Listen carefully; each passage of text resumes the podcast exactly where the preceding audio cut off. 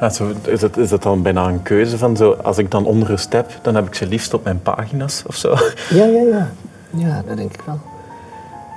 Dat dat het meest persoonlijk is. Ja. Hetgeen wat daar staat is het meest persoonlijke. Ja. Meer dan Ja. hoe dat ik u hier nu voor mij ja, heb. ja, ja, zeker. Ja, ja, dat sowieso. Dit is echt niet ik. Nee, dit is pure overlevingsstrategie. Je gaat zo meteen luisteren naar het gesprek dat ik heb gevoerd met Maxime Februari. Maxime is auteur en, en een hele goeie. En is ook jurist, wat dan een zeer interessante combinatie is. Het was ook een heel interessant gesprek. Wat, vond jij van het gesprek, Tom? Het was ja, zo een, een hele wereld die openging voor mij eigenlijk. Zo een, een, spanningsvlak waar hij over spreekt en dat ik eigenlijk nog nooit over had nagedacht. Zo de, de afweging tussen vrijheid en veiligheid. Dat, dat, eigenlijk, dat dat eigenlijk altijd... Ja, niet alleen in eh, communistische regimes, maar ook bij ons. dat ja, er eigenlijk ja. altijd een soort afweging tussen die twee dingen is. Hè. Ja, ja. Dat is Heel interessant. Ja, hoe, dat, hoe, hoe, hoe meer dat je, hoe meer dat je te weten komt over waarom dat er soms iets misgaat, hoe meer dat we die dingen proberen te vermijden. Ja. Maar door die dingen te proberen vermijden, dat we ook heel veel dingen onmogelijk maken die, die niet waren misgelopen. Ja, ja, ja. En, dat, je iets kwijtspeelt. fundamenteel menselijk of zo, dat moeilijk te vatten is, verliest of zo. Ja, ja, ja, ja. Ja. Schoon. Een normale afweging, maar, maar wel iets om, om zo een keer goed om daar een keer diep in te duiken. Ja, en met heel veel voorbeelden. En, en Ja. dus ik vond het ook echt grappig. En ja, ja, ja. ja. heel leuk gesprek. Ja, fijn figuur ook.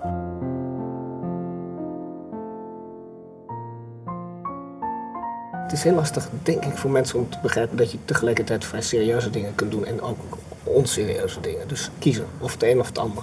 Ja, ja, ja. En dan zit jij, Ja. als mensen nu in een hokje moeten plaatsen, dan zit jij meer in het serieuze hokje, schijnbaar.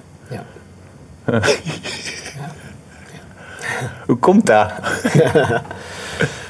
Nou, ik zag de foto's van het boekenbal nu. En dan snap ik wel hoe dat komt. Ja? Ja, ik zie er toch, toch een stuk stemmiger uit dan de rest. Het is ook in uw praten. Hè. Als ik zo de zomergasten heb ik zo beluisterd. En er, is, er, er is een bepaalde misschien rust in uw spreken of zo. Dat, dat is zo wat verstopt dat je wel zo, dat zou willen doen. Of doet. Ja, maar dan wordt mensen ook een schrijver natuurlijk. Eh, dat wil zeggen dat je bepaalde dingen op papier doet en in, in, in tekst doet. Omdat je ze niet zo gauw zelf in het dagelijks leven zou doen. Je kunt natuurlijk veel meer uitleven. Ja. Ik heb ooit een, een eh, eh, vioolpedagoog gesproken. Die zei, je moet slome leerlingen moet je hele vurige stukken schrijven en geven, opgeven om te laten spelen. Hele vurige leerlingen moet je eh slome stukken laten spelen.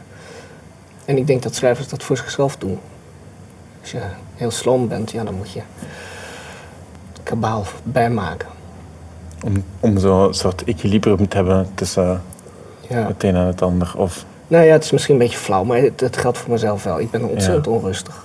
eh, eh, intern. Dus ik moet altijd zorgen dat ik mezelf kalm hou. En kennelijk werkt dat, want iedereen denkt altijd dat ik heel rustig en heel kalm ben. Ja. Ja. moet dat? Waarom moet dat? Nou, hangt er vanaf hoe lang je jezelf aan de gang wilt houden. Ehm, en, en, en, en of je jezelf op orde wilt houden. Ik heb toch wel graag mijn leven een beetje op orde. Omdat...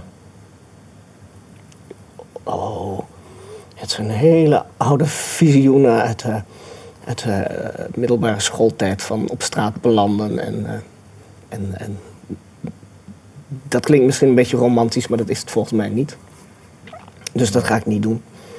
Dus dat wil zeggen dat je je financiën op orde moet hebben en je huis en je leven. En, eh, en daarvoor is rust nodig.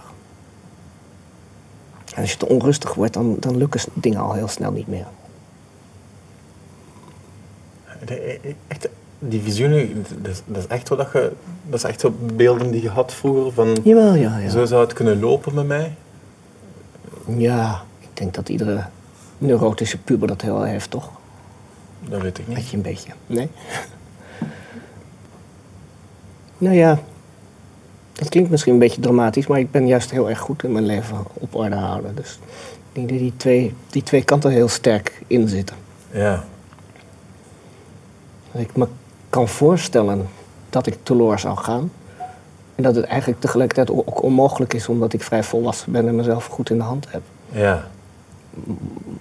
Maar het is niet iets wat volstrekt onmogelijk is in mijn leven. Het scheert er altijd wel langs. Moet je denken aan dat, zo, uh, je noemt ergens een, een ordelijk denker. Ehm, samen met zo iemand die een nette avonturier is, met, met zo'n beetje dédain voor dat nette. Dat een beetje een hang naar minder net willen zijn misschien daarin of zo. Dat, dat voelde zo. Hmm. Ik me kan voorstellen dat die twee ook wel soms overhoop liggen met elkaar. Zo. Een, het soort ordelijk denken, maar ook die hang naar avontuur. En dat je zo de- ja, het, het, het chaotische willen of daar wel de romantiek van inzien, maar aan de andere kant zo'n ordelijk hoofd hebben, dat dat ook wel iets is dat ja, onmogelijk is voor u om echt Nou ja, zo het is allebei onmogelijk. Het is ook onmogelijk om een volkomen ordelijk leven te leiden. Anders Ja. was ik wel ergens ambtenaar geworden en dan Ja, ja, had ik het land bestuurd. Ja. En dat is er nooit van gekomen. Had het land bestuurd? Wat toch ook vreemd is. Ja. Dat was de andere kant geweest. Ja. Ja. Ofwel op straat ofwel het land bestuurd. En nu is er iets tussen de twee. Of allebei tegelijkertijd. Ja. ja. Maar is dat Ja. zo? Botsen die twee ook? Nou, ik heb ooit een, een, een, een proefschrift gemaakt. Ehm, wat het trouwens in Vlaanderen nog beter heeft gedaan dan in Nederland. Eh, waarin ik in het voorwoord ook heb gezegd... ik schrijf eh, een deel van het boek met de linkerhand... en een deel van het boek met de rechterhand. Dat wil zeggen, de- inderdaad, een deel literair en een deel academisch. En die, die samenwerking tussen die twee, denk ik, zit altijd in mijn werk. Ja. Dat dat het academisch vrij goed doorgeëxerceerd is, maar dat je tegelijkertijd alle kanten opschiet. Ja. Dus het is niet zo dat ik liever het een zou zijn dan dat ik het ander niet durf of, of wat dan ook. Maar ze zijn er gewoon allebei altijd. Ja. Wat lastig is. Ja, wel, dat zit ik met te bedenken. Nou, vooral lastig in, in, in hoe anderen dat moeten zien. Ja, ja, gelijk wat ik hier ook zit te proberen nu eigenlijk. Is van toch ergens zo een finaal. Ja, maar wel, wat wilde nu echt? Zo, ja. Ja, ja. Ja, dit, dit is het gewoon. Echt. Het is het. Dit is het. Het gaat niet ooit ergens een oplossing van komen. Nee. Nee. Maar heb je het wel geprobeerd? Nou, ik zelf niet, nee. Nee? Nee. Nee, heel af en toe. Ik denk de meeste mensen in hun leven eh, wel eens denken ook aan kleding. Van nou, ik moet misschien toch iets volwassener of iets netter. Of eh, laat ik iets stoerder, laat ik dan toch maar een leren jasje. Of, eh, eh, Ja. Iedereen is natuurlijk voortdurend aan het spelen van eh, hoe zie ik eruit. En dan kom je in een midlife crisis en neem je een motor en al die dingen ga je uitproberen. Ja. Dat heb ik ook wel gedaan. Zal dus nou eens iets, iets serieuzer worden? Of iets minder serieus? Allebei kan. Ja. Lachen op het boekenbal. Serieus kijken op het boekenbal. Ja. De foto's bekijken. Nou. Ja. Volgend jaar beter. Ja. Ja, volgend jaar beter. Als ik terug mag komen, want het is wel heel raar. Ja. Ja. Ja. Maar, maar om, om het af te maken, dus je probeert van die dingen uit, maar je graviteert terug naar wie dat je bent uiteindelijk. Ja, ja, ja. En dat is een volkomen eh, samengesteld. Ja. Dus Gefragmenteerd. Ja. Ja, maar het, het, het, komt nooit, het wordt nooit een goede eenheid. Het is echt een. een ik heb ook veel geschreven over meervoudige Ja. persoonlijkheidsproblematiek, maar om- omdat ik dat wel enigszins herken. Ik krijg het niet in elkaar geschoven, niet in elkaar gepuzzeld. Ja. En ik zie dat ook als ik word uitgenodigd. Soms word ik uitgenodigd, dan ben ik een filosoof en dan, wordt er ook iets heel ernstigs verwacht. En dat kan ik ook best leveren. Maar niet zo heel erg lang. Ja.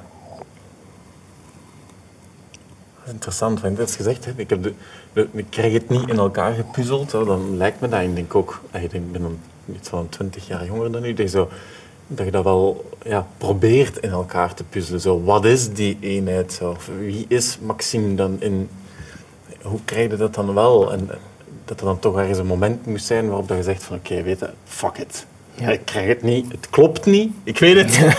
maar, ja. Het ziet er raar uit, maar aan de andere kant heb je er voordeel mee, want ja.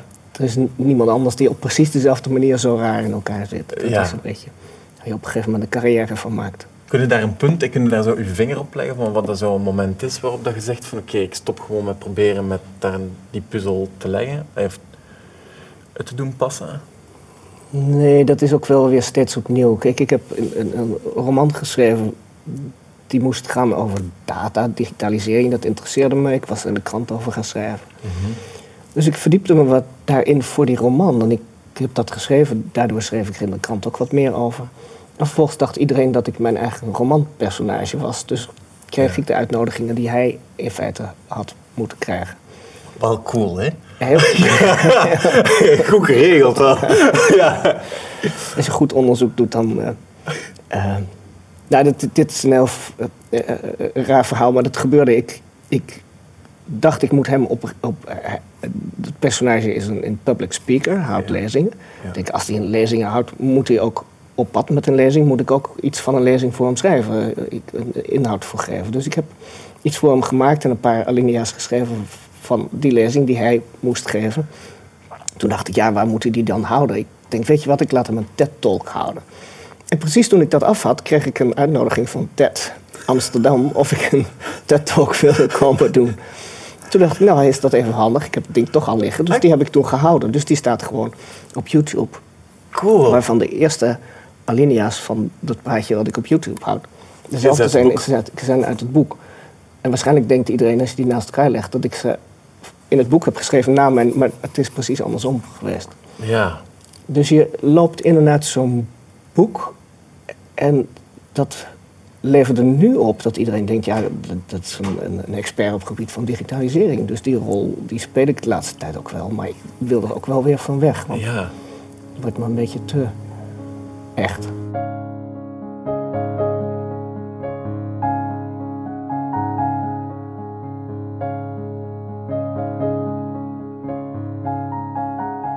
Ik heb al de naam opgeschreven, Mireille Hildebrand. Hm. Heb ik opgeschreven, Ja, omdat dat een, een naam en een werk was dat je heel vurig verdedigde, eh, of, of promoten, ik zal het zo zeggen. ja. Dus van, oké, moet daar toch, toch eens gaan graven. Zo. Het gaat over, zo, over hoe dat wetgeving vervangen zal worden door, als ik het zo wat heel ruw mag eh, samenvatten, door code eh, of door... ja, ja. Ja. Hildebrand zit nu hier in Brussel. Eh, zij is jurist en zij heeft zich hier, hier heel erg in verdiept. Ehm, maar zij heeft ook hele mooie stukken geschreven over hoe het recht in de tijd gevormd is door de boekdrukkunst. Dus door het feit dat je teksten op schrift kunt stellen en rond kunt delen, kun je opeens de wet bij iedereen thuis op tafel leggen. En zeggen van nou dit is hem, interpreteer hem maar. Ja, ja. Eh, dat heeft het eh, recht heel erg veranderd.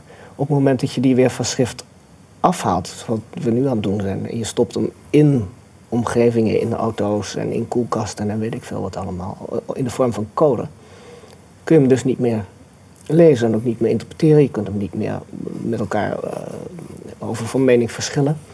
Dus het hele, hele recht gaat in feite veranderen als je dat niet meer schriftelijk doet, als je dit niet meer in natuurlijke taal Ja. doet, maar in code. ja En dat gaat heel erg ingrijpend worden. En dat is veel interessanter, vind ik, dan verhalen over privacy, waar iedereen nu. eh, en dat er gehackt wordt. Ja, dat zijn ook best spannende dingen, maar ja. is het lang zo fundamenteel niet. Het, is zo, het was zo'n zinnetje van jou dat je zei van recht is eigenlijk gestolde ethiek. En de- als het code wordt, dat het zo nog verder... Hey, het is gestold, maar ik weet niet, je kunt er nog, zo wat in, je kunt er nog wat mee kneden. Maar als het Ja. code wordt, dan is het echt gewoon kristal bijna. Is, ja, is het uit je handen gegaan? Ja, of het, Ja, of uit je of, handen het, zelf, ja. of het leeft wel, omdat het zelflerend is. Dat zou ook nog kunnen. ja, Maar dan ben jij niet meer degene die de interpretatie doet. ja. En dat lijkt alsof dat dan de, de ordelijke denker het volledig overneemt ook ergens. Eh, zo in, in- als ik denk aan jij Mhm. en de ordelijke denker en de avonturier, die, die spanning daartussen, dat de, de Nou ja. orde het volledig overneemt. Het is niet voor niks dat Mireille is ook erg geïnteresseerd in kunst. Eh, probeert ook haar, haar uitgave om het een beetje mooi uit te laten zien, de vormgeving. Ehm, en ik denk dat, dat, dat heel veel voorkomt bij mensen die voor zich kunnen zien wat de volgende stap is in die ontwikkeling. Dat ze teruggaan naar de kunst als een plek waar je dan de boel nog onordelijk kunt laten en, en, en in leven kunt houden, en in beweging en in stroming. Ja. Ehm, dus dat, dat zie je wel vaker. Dat mensen vooral vanuit hun belangstelling voor kunst schrikken van die enorme verstarring die dreigt doordat je alles in, in code giet. Ja. Wel, ik las een stuk van u over kunst. Dat je ook wel zei van, maar daar, we spreken daar over de, de vrijheid van de kunst. Maar door dat te zeggen, proberen we vooral te verstoppen dat er heel veel ongeschreven regels zijn. En door te blijven zeggen dat het een vrije plaats is, maken we de discussie over die ongeschreven regels ook onmogelijk. Dus dat het daar ook.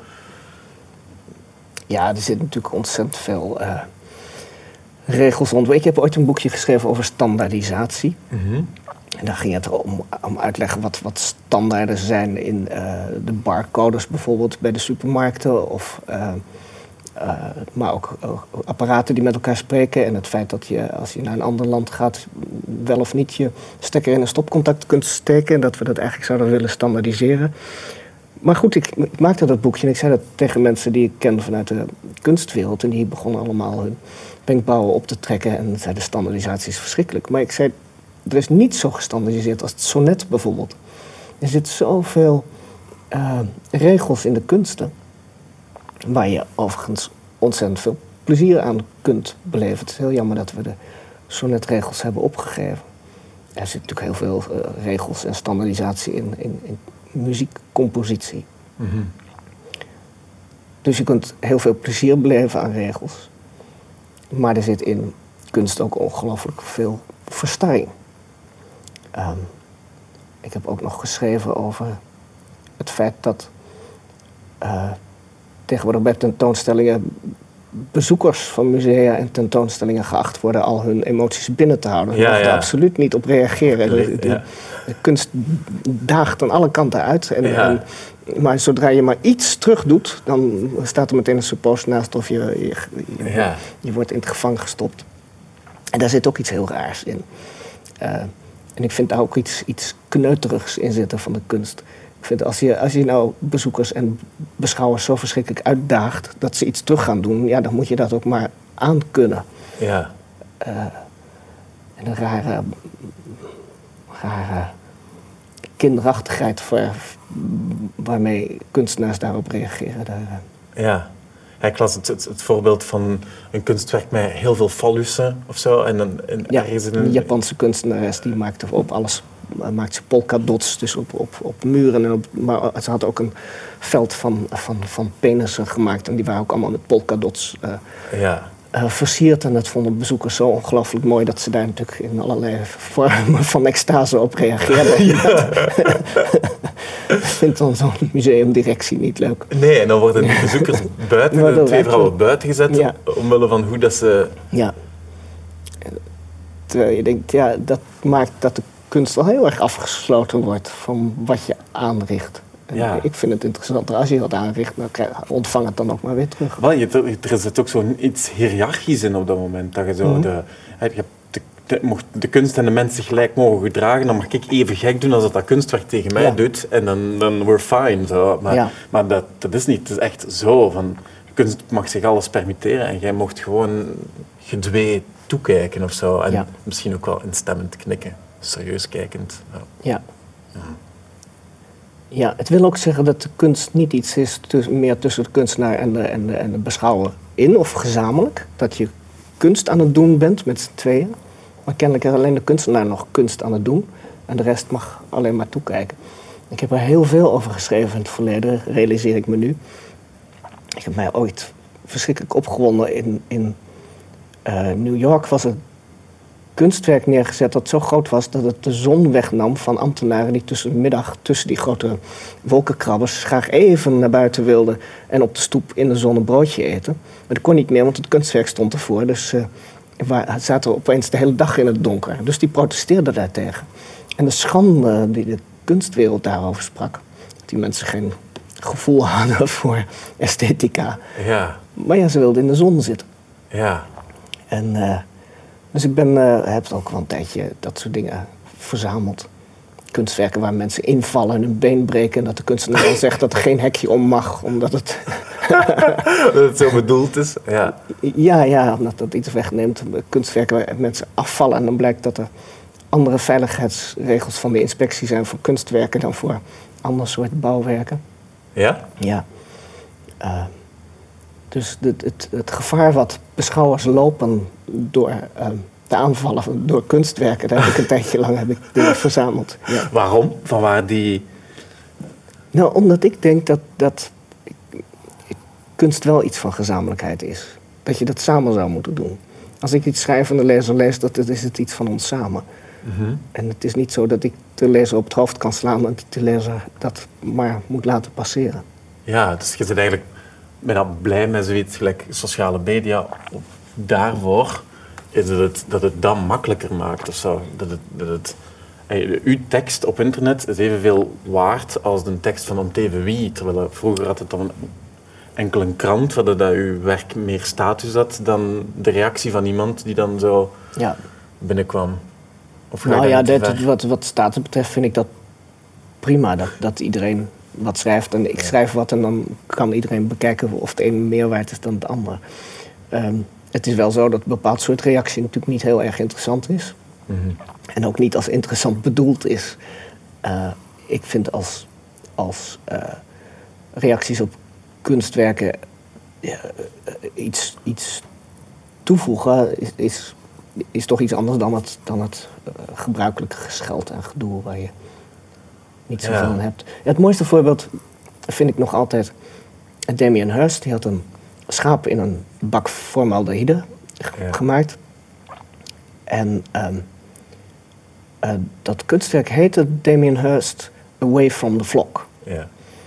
En een kunstenaar die heel weinig succes had en wat jaloers was op het succes van Damien Hirst, die was er naartoe gegaan met een potje zwarte inkt, had dat in die bak formaldehyde gegooid, waardoor het hele schaap zwart was geworden. Had zijn eigen naam erbij gezet en gezegd Black Sheep.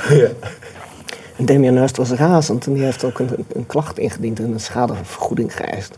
Ja. En dat vond ik echt kinderachtig, want ik denk nou, hier is gespeeld. Ja. Eh, dit is een serieuze reactie, het is een leuke reactie, het is een artistieke reactie. Vind?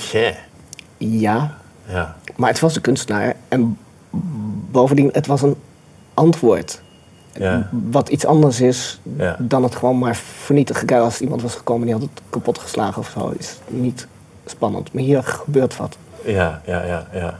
Ik zit wel te denken dat er ergens dan... Het is, het is niet dat je bedoelt, eh, anything goes, zo, elke reactie is goed. Er is wel ergens... Nee, nee, nee. eh, Ja, er is wel ergens een bepaalde selectie nodig in antwoorden die oké zijn en die niet oké zijn. Ah, Iets, iets redactioneel, om het zo te noemen, of iets, iets gecureerd in die reacties.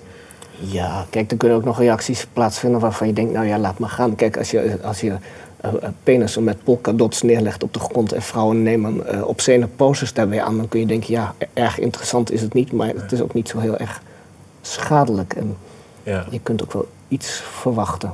ja. Het zou leuk zijn als daar iemand een mooi inhoudelijk antwoord op had weten te formuleren. Ja,